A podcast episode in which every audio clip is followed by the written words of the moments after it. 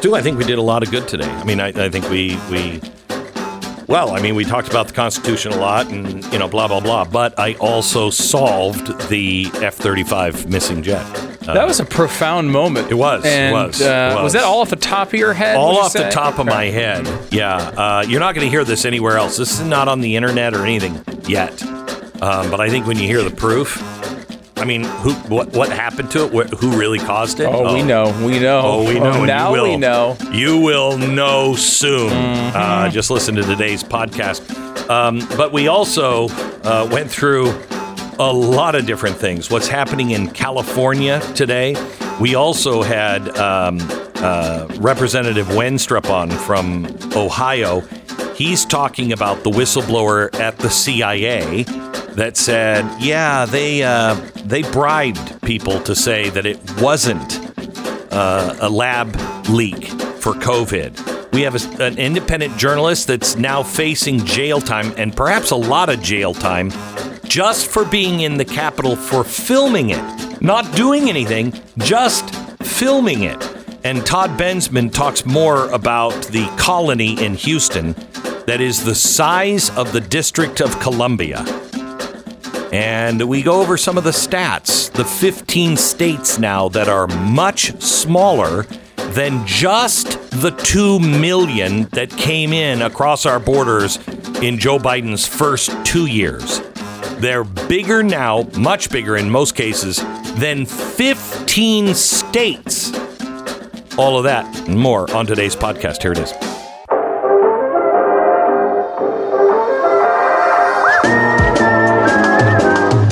Listening to the best of the Glenn Beck program. Your basic rights are under attack, and I can't I can't tell you every day I look at the news, uh, and uh, and I urge you if you have not subscribed to my free email newsletter, please do that. You'll get it every morning. Uh, it is all of the show prep that I look at. We, it takes us, you know, 21 hours to put it all together. Right after the show, we begin looking for the stories that we're going to talk about today. I am getting to fewer and fewer of these stories every day, which is really frustrating because I'd say 90% of them are really important for you to be aware of and understand. Um, but I can't get to all of them on a three hour show. I urge you to please sign up for my free email newsletter at glennbeck.com. Uh, you, you should read this every day. Anyway, it's, it's free. So, your rights are under attack. And I want to start in California with an alarming new law that thinks it can override decades of Supreme Court precedents for the protection of parental rights. The question is who owns the children? Who is responsible for the children? Is it the parent, which has been this way for thousands of years, except in communist China and communist uh, Soviet Union and communist countries. That's it. For for for as long as man has roamed the earth, parents are responsible for their children. But not in California. They want to force parents to affirm their trans children or else. It is a terrifying intrusion of government into the home and a major warning sign of even more tyranny to come. Now, I want to show you. This is the uh, the ATF, uh, the American Federation of Teachers, uh, Randi Weingarten. This is her talking about parental rights. Cut one. Those same words that you heard in terms of um, wanting segregation post Brown v. Board of Education, those same words you hear today. It's not, you know, I, I, was I was kind of gobsmacked when I was on the I was talking to Southern Poverty Law Center, and they showed me the same words: huh. choice, um, parental rights, and attempt to divide parents versus teachers. And that point, it was white parents versus um, other parents. But it's Huh? the same kind of words. Yeah, it, those words, you know, they come they come together a, a lot of times in all kinds of different scenarios. So she's talking to the Southern Poverty Law Center, one of the most disreputable uh, centers out there. It is it is nothing but a leftist organization that is doing the bidding of the left and trying to uh, whitewash whatever they want whitewash and smeared whatever they need smeared. So the Po- Southern Poverty Law Center showed her parental rights akin to segregation. Here's an LGBT activist. Cut two. no such thing as parental rights. It's not recognized in law, it's not in the charter, doesn't exist. Children's rights, however, are recognized and have been for a very long time. Parents have responsibility, which is recognized in the law, but no rights. If your child does not want to tell you something about them, that's your problem. Okay, here's another one. Not the here's government's, activist not- number two. of this idea of parents' rights, that parents have a right to know. They have a right to know if their child is going by a different name or using different pronouns in school.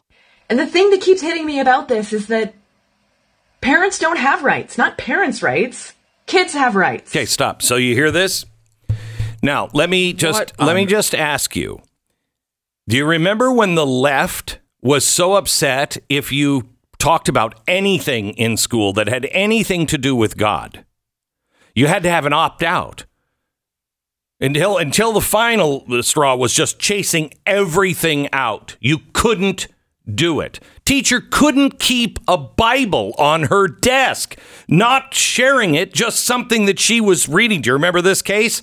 She would read it during lunchtime. The kids were out of her uh, classroom, and she would read it, and that was not right. Had to stop. Parental rights. You didn't need to write this down before because we weren't this insane before. Parental rights. Can you imagine saying to the left, you don't have a right to know what I'm teaching and what I'm doing? If your child comes home and uh, they say, by the way, I'm a Christian. I'm a devout Christian. I learned it at school. You, mom and dad, you're an atheist. I've already turned you into the school. And if you say anything to me, they can take me out of the home. See, you have to look at it from all scenarios. You have to look at it from every aspect. We you remember when we said the government has no place in anyone's marriage, do not redefine marriage because then you have to redefine everything. And everybody said, that's ridiculous. And now we're redefining everything.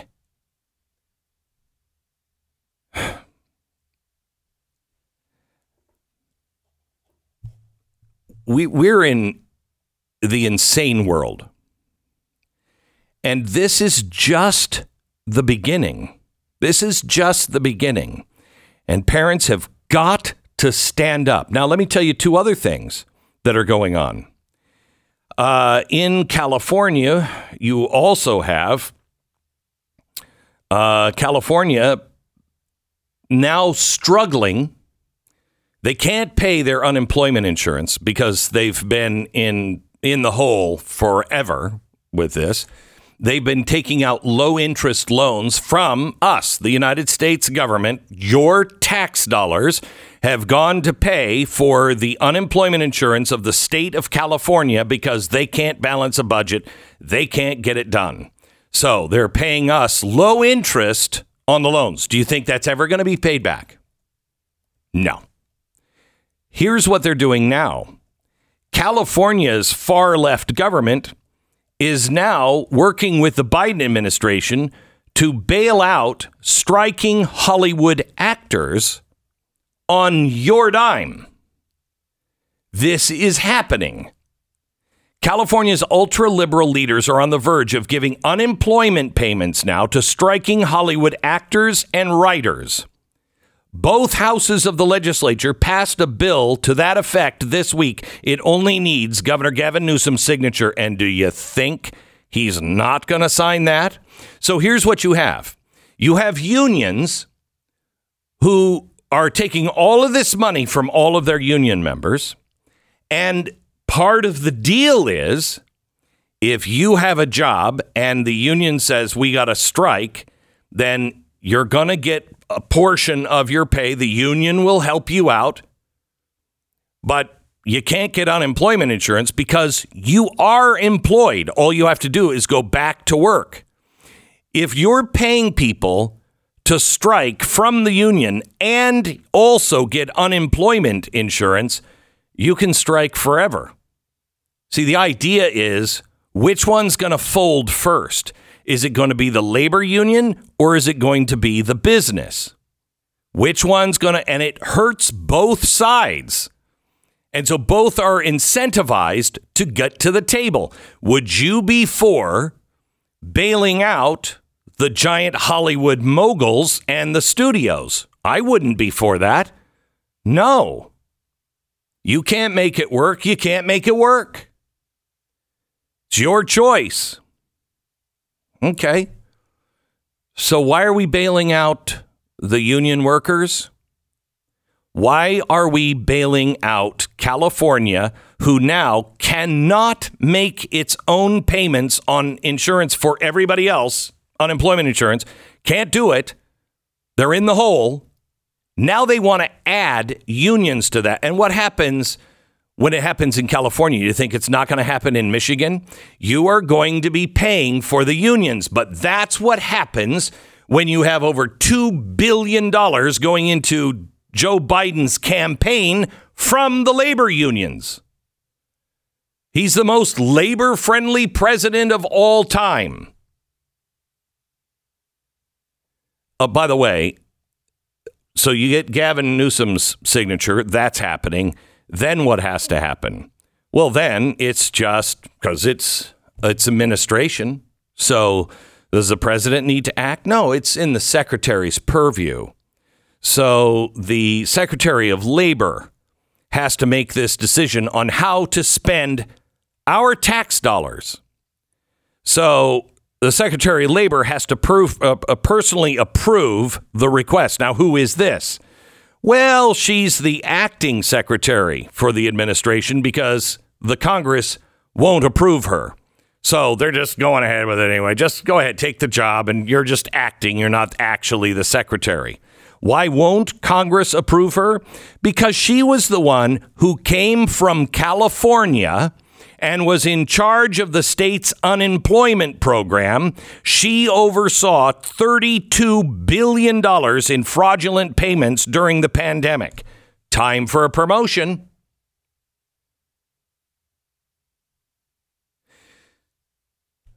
That's my red line. My red line has always been I am not bailing out California. I'm not bailing it out. I'm not bailing out any of these states. I've always wanted to live in California. You know why I didn't? Because it was insane. I knew it wouldn't work. I didn't want to spend all of my money living paying for taxes for things that I knew would only make society worse and knew that it would collapse at some point. So I never got the beach of California. And yet now I have to pay for their mistakes? How do you feel about that, Alabama? How do you feel about that, Michigan? You probably like it, at least if you're a politician, because, you know, your state's going to need it. Another reason not to live in Chicago, it wouldn't work. This is the best of the Glenn Beck program, and we really want to thank you for listening. Uh, let's see. Congressman Wenstrup, how are you, sir? I'm hanging in there. How are you doing, Glenn? well, I'm good. Uh, first of all, I just want to uh, let people know you are a doctor. Um, you're also an Army Reserve officer and Iraqi war veteran. Uh, thank you for that. Um, y- you were on the select subcommittee of the coronavirus pandemic. You have, you know, served as a doctor um, you know, overseas. You also were at Walter Reed for a while, uh, and you are the medical policy advisor for the Chief of Army Reserve, correct? Yes, actually, uh, retired from the Army in in December. But Okay. uh, since I was elected to Congress 11 years ago, I've served at Walter Reed and as a medical policy advisor, as well, Okay. obviously, as a congressman and a congressman on the Intelligence Committee. Okay. So now tell the story to the American people in case they don't know about what is going on uh, with the CIA and this bribe to these so called experts. Yeah, so I mean, a little background as a physician. Uh, ever since the pandemic started, I'm looking into what's going on physiologically. How do we treat patients? But in that process of doing research, discovered that uh, we were actually engaging with China uh, in a lab in Wuhan to Correct. create gain of function viruses. That being said, uh, with Intel Committee, I've been involved with this for for the past three years at least. And uh, what had happened now is we have somebody coming forward as a whistleblower seeking full whistleblower protections. And that means he, at this time, he wants to be anonymous. He came to both the Intelligence Committee and to the Select Subcommittee on the coronavirus pandemic, w- with which I chair. And he's made many allegations. Obviously, you summed up a lot of them, but there was the CIA in trying to figure out uh, whether this came from a lab or from nature, put together a COVID discovery team, if you will, seven people, as you talked about. So six of the people, they came to the conclusion with some level of confidence that this came from a lab. And the senior person, according to these uh, charges, said it came from nature. Okay, well, you're entitled to your opinion. Mm-hmm. But what they ended up doing at the end of the day, releasing to the public and to the intelligence community, all they said was the CIA was unable to determine. Well, it sounds like they had a pretty high number of people that were able to determine as best as they know it. It is our responsibility on this committee to follow up on everything to do with the um, with the pandemic. We take it very seriously. The reaction from the CIA has been very serious. So we're now seeking documents, communications, and we also have asked to speak with um, Andrew Makridis, who the whistleblower says was the chief operating officer and had a lot to do with constructing this. I hope that the director of CIA will be cooperative with us. Um, but, you know, you hit the big question why? I mean, why would they want to do that? I mean, this goes to back to where Fauci prompted, I'm using their words, prompted a group of scientists to write what's known as proximal origins, where in their internal documents they're saying, oh, yeah, well, they're doing this type of research in China. Oh, yeah, they, they have this capability. Uh, oh, yeah, this, this really is something. And then they come out and say it came from nature and tries to make that definitive. Why are we not having a scientific debate? What is the reason for attempting to steer everything in one direction? And here's one of my concerns, Glenn, and I think you'll appreciate this. If this is true, and we have, for political reasons or whatever, changing uh, uh, the uh, notion of changing intelligence, uh, what does that say to our international partners who rely on us for intelligence, who we work with together on intelligence, if our own intelligence department is changing things from what people actually did and said to fit a narrative that they want? Well, That's not a concern I have. not just that. Um, you know, you would imagine that in some cases you would say, "Hey, let's not release that to anybody." But this is changing things uh, for the intelligence, the oversight. You guys are you guys are engaged in oversight, and they didn't tell you this. A whistleblower had to come and tell you this. Right, and I would and I would contend that if we didn't have Republicans in charge of the House of Representatives, it wouldn't have come forward at all. Um, so this person had an opportunity to go to somebody that would, would seemingly would listen uh, as as a whistleblower, and and we are, and so we're pursuing this. We've sent our letters out. That's the first phase of requesting information, documents. You know, and we don't get them, then we dig a little bit deeper and we ask a little harder, and sometimes in the form of a subpoena. So they do we know if they actually paid these other experts, these six people out of seven?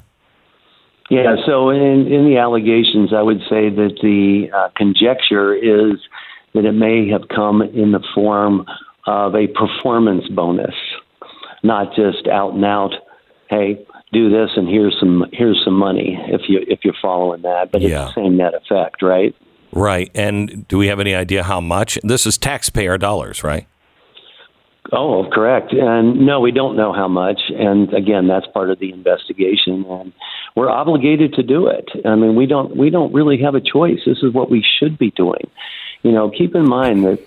Uh, and I have to remind members of Congress this too. Congress created these agencies, and we fund those agencies, and we have oversight over these agencies. So not only do I have to remind members of Congress, we certainly have to remind the agencies that this needs to be a, a working partnership, and you don't get to not tell us things, especially on the Intelligence Committee. The Intelligence Committee, for example, was set up so that there would be oversight over the intelligence uh, community.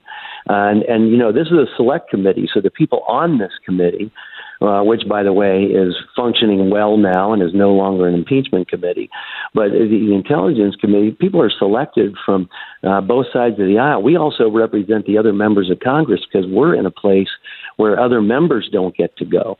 So um, it's an important role that we have, and the cooperation needs to be there. And sometimes uh, the community, the intelligence community, thinks they don't have to tell us things, and it's in statute that they do. So we will continue to pursue and find the truth, and we've got to we have to suggest or legislate things into law that allow us to hold people accountable within agencies when they do things. And I use the example like this, Glenn. You know, in the military, I served 25 years, we have the UCMJ, Uniform Code of Military Justice. Unethical is unlawful in the military.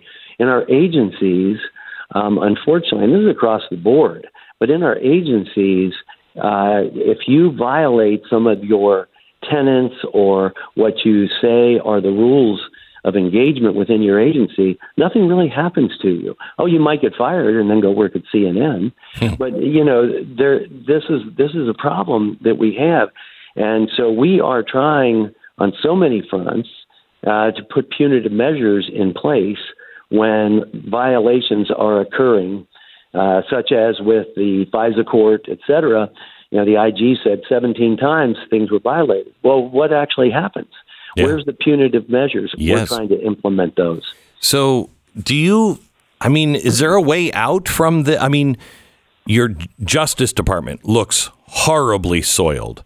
Your uh, NSA, your CIA, your DNI, all of these things look like they've been a part of some really bad things, including the State Department. Now the IRS is involved. How are you possibly going to beat this? I mean, it's like whack a mole. Yeah, so uh, you know, on my particular subcommittee, what I keep saying and have said since the beginning is honesty and truth is non-negotiable, and we're going to be looking for it, and we're going to make sure that it is there. But if it's not there, we're going to point it out and hold people accountable. We have to. But you can't. And- if- if- uh, excuse me for interrupting, but you can't really hold people responsible if you say that they're in contempt of Congress. Attorney General Garland is the one who has to prosecute, and he just came out and said, "I'm not the prosecutor for Congress." Well, yes, you are, but he gets to decide who he prosecutes.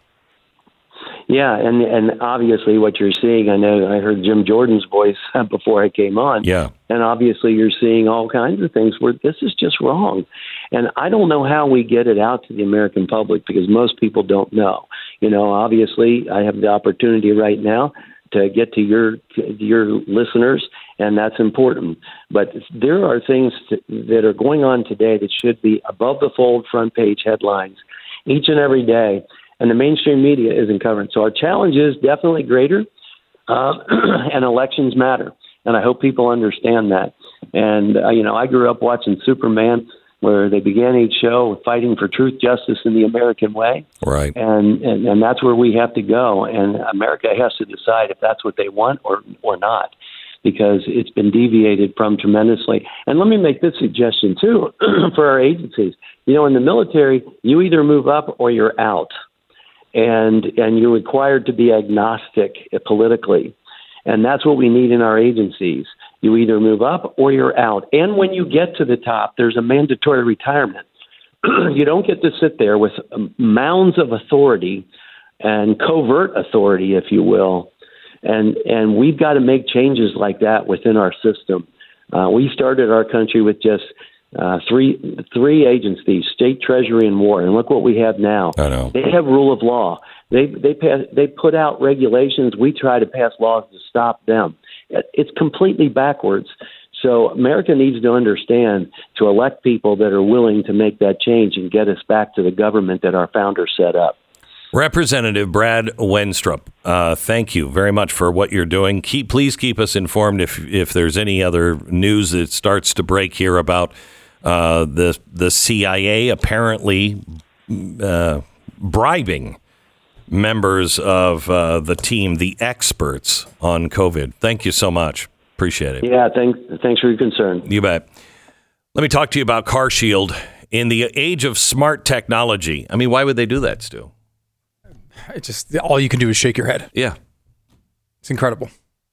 And they're doing it just because they're protecting other people and themselves and other people in uh, in high ranking positions. It's it's grotesque what we've become. We are so close to Mexico or Venezuela. We're we're there, we're going there. It's where we're going. If Americans don't stand up and stop this and tell them, you know, we're not voting for you unless you change these things. The best of the Glenn Beck program. Todd Bensman, uh, Bensman is uh, joining us now. He's for the uh, Center for Immigration Studies. He's a senior fellow. He has been talking about this colony in Houston that is getting all kinds of really special breaks if you want to, uh, you know, buy a house there, and you don't have any documentation uh, at all. Todd, welcome. Great to be here. Thank you. Tell me what is happening here. Well, the this particular community sprung up. It really started about ten years ago, small. Uh, a developer figured out a way. There's no law against selling to illegal immigrants. Uh, if you're financing it yourself, you don't even need to ask for their credit rating or a history of in, income or any any of the normal things to buy land. And long about 2017, it exploded. I mean, just you know, thousands and thousands of people, Spanish speakers mostly from Mexico, Central America, Cuba, uh, really mostly Spanish speaking. That's where the marketing is. And now uh, there are probably on the order of 75,000 people that live in that area of about 60 square miles.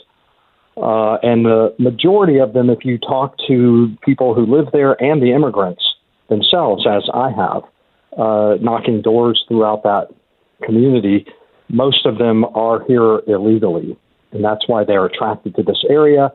The other reason why they're attracted to this area is because uh, they regard it as a safe zone, a no go zone where ICE uh, will not tread. Local police don't like to go in there. They've been shot at. Firefighters don't go in there. Uh, very thinly patrolled, and all four cartels, or at least four of the cartels, are active there. This is insane. Just insane. So you have cartels, crime, safe houses, no go zone.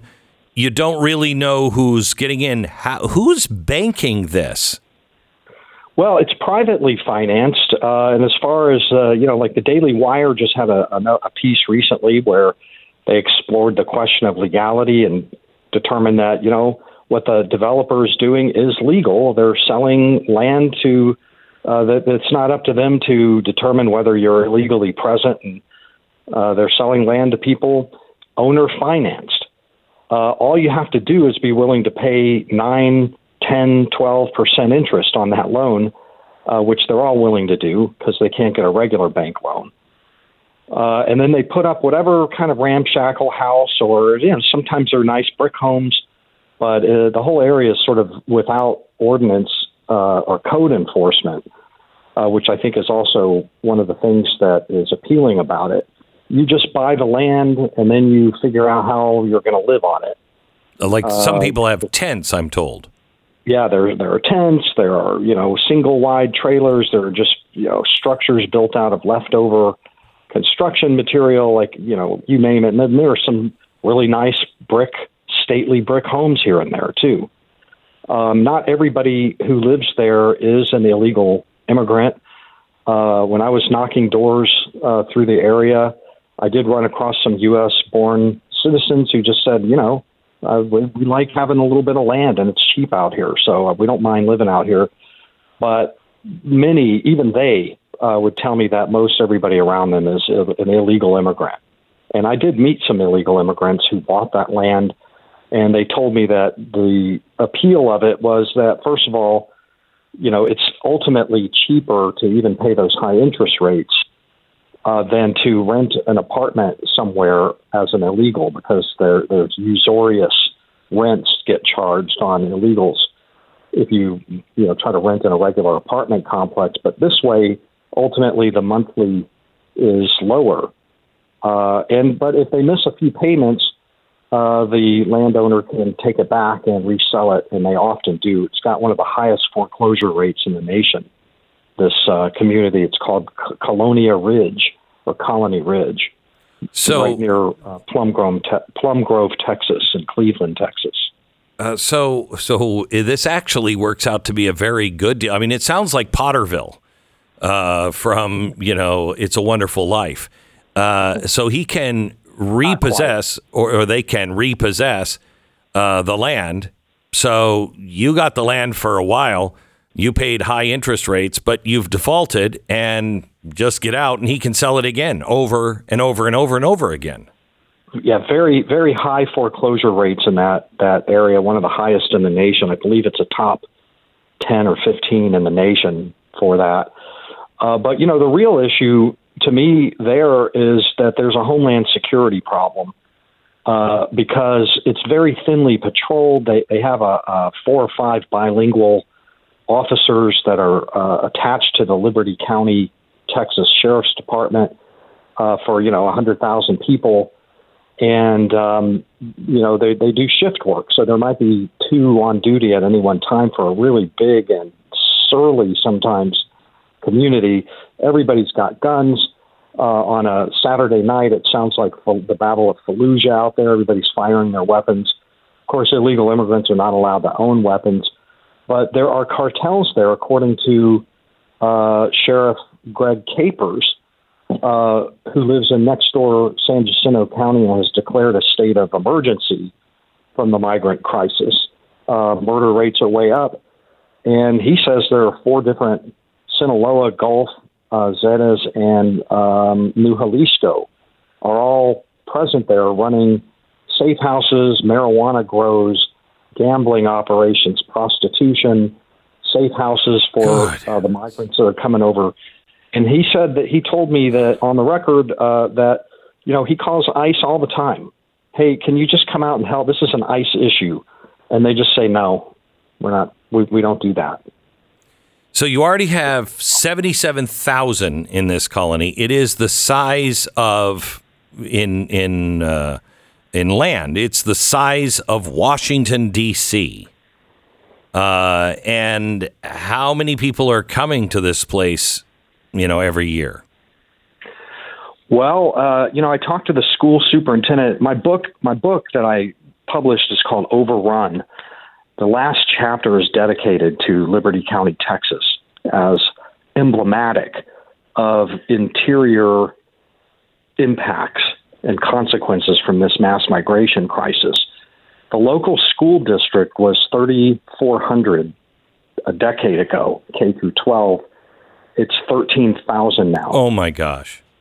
And, And I'm guessing these people are not paying local taxes, are they? Well, actually, they, they in this particular case, uh, because they're owning property, uh, they, the school district Okay. does, does it, but it's not enough, and they're constantly asking for uh, because you know one property might have three or four families on it, you know, um, and so I talked to the school superintendent about a week ago, And he said over the summer we had they had a 1,200 student increase from the from the, the oh spring to the gosh. To the fall, and he says we're getting about 150 a week.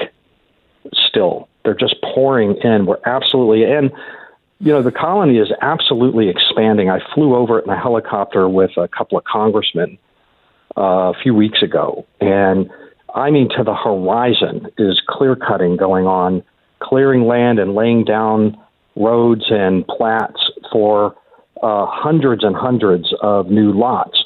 Clearly, uh, the property developer is very bullish on the future, and I'm guessing it's because he's looking at what's going on at our southern border and seeing dollar signs.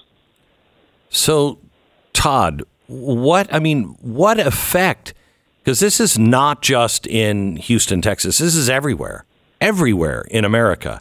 What is the effect uh, of of letting so many people in? How long does this last before we collapse? I mean, all you have to do is look at New York City, Chicago, Denver. Uh, I just had a call from somebody out in Massachusetts, uh, you know, Washington D.C. Uh, cities across the nation are absolutely staggering under the unfunded burden of this mass migration crisis. Uh, the immigrants are just pouring in to cities by the tens of thousands a month, and they've got nothing. So they're saying, "Take care of me." And the cities and states are, you know, don't, don't they don't have the budget. They didn't budget. Nobody budgeted for a thing like this, and they're going to go into schools. And I mean, most of them have children. They're, I mean, you look at your local school districts first and start asking why are they asking me for a bond election to spike my tax rate again for schools? Uh, but also, you know, nobody is insured. So they're, you know, I mean, the healthcare systems, where, wherever you are, whatever state you are, uh, are in the are going to be in the red. I guarantee you. Go check, check the health of your local healthcare hospital networks and systems, and see if they're not in the red right now. They are all across America, um, and it's going to go on like that. And the crime, uh, I mean, we Yeah, I know. colony.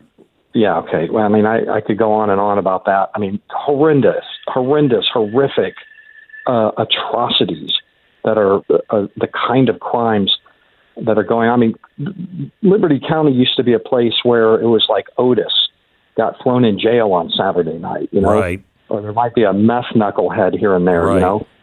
But now you have crimes like, you know, the guy next door walks over with his AR and slaughters a family of Hondurans, all five of them, including the kids Oh my gosh. or you have um, one one guy uh, chained two uh, women up in his trailer and uh, sexually abused them uh, until he killed them both, uh, and then you know dumped their bodies. Uh, well, one of them escaped, tried to escape in a car and didn't make it, and he shot her in the car and burned her up in it. That kind of stuff is going on over there. Uh, a couple weeks ago, they just caught uh, the cops about 20 miles from the, from uh, Colony Ridge a vehicle with 26 kilos of like high purity cocaine in it.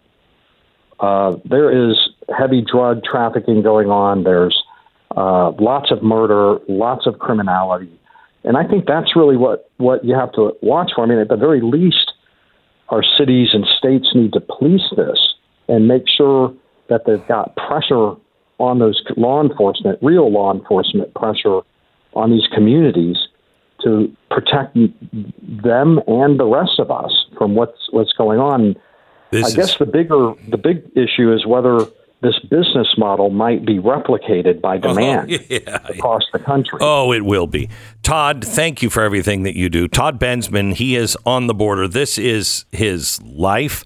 Uh, he's the author of a new book called Overrun. I- the last chapter, as he said, is all about this, um, and this is coming. na na